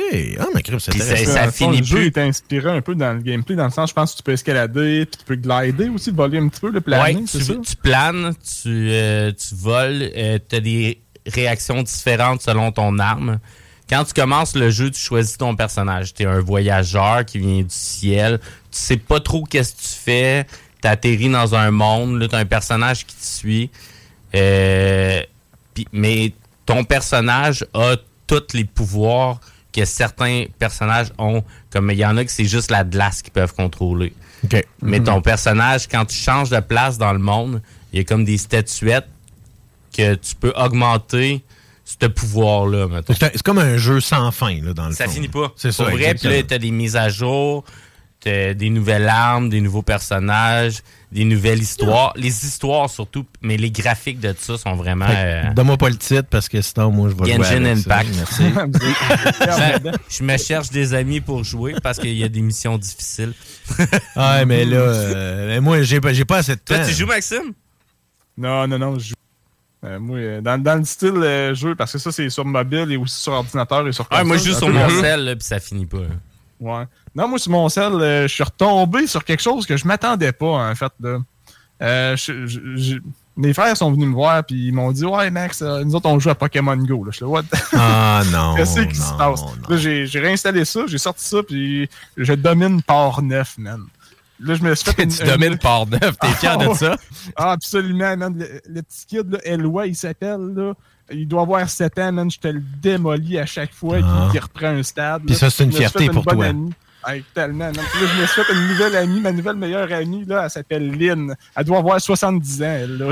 Elle joue avec moi. C'est vraiment pour tous les âges, hein. Par exemple, Pokémon Go, hein. Là, tu viens de démontrer les extrêmes, là. Je vais compléter le lot, moi, en disant que de ce temps-ci, je me suis remis, en fait, à Tony Hawk Pro Skater. En fait, les remakes, on en parlait un petit peu plus tôt, des remakes efficaces. Et ça en est, je trouve, qui sont vraiment bien faites, surtout parce qu'on reprend la musique d'origine. Et c'est ça, moi, c'est une des choses qui m'a fait triper à l'époque quand je jouais à Tony Hawk Pro Skater 1 et 2. La musique est tellement bonne. Si on parle du beau grunge des années 90, là, puis des tunes qui sont punchées, rock, là, puis ça bouge, là, puis il y a du rap même là-dedans, dans tout ça, mais il est bien fait. Le remake, là, sincèrement, je trouve que les contrôles sont un petit peu moins efficaces. C'est le seul bémol que je donnerais. On l'a gardé beaucoup de traditionnel, là, au gameplay de l'époque. Là, exactement. Ben, je trouve que... Ça va vite.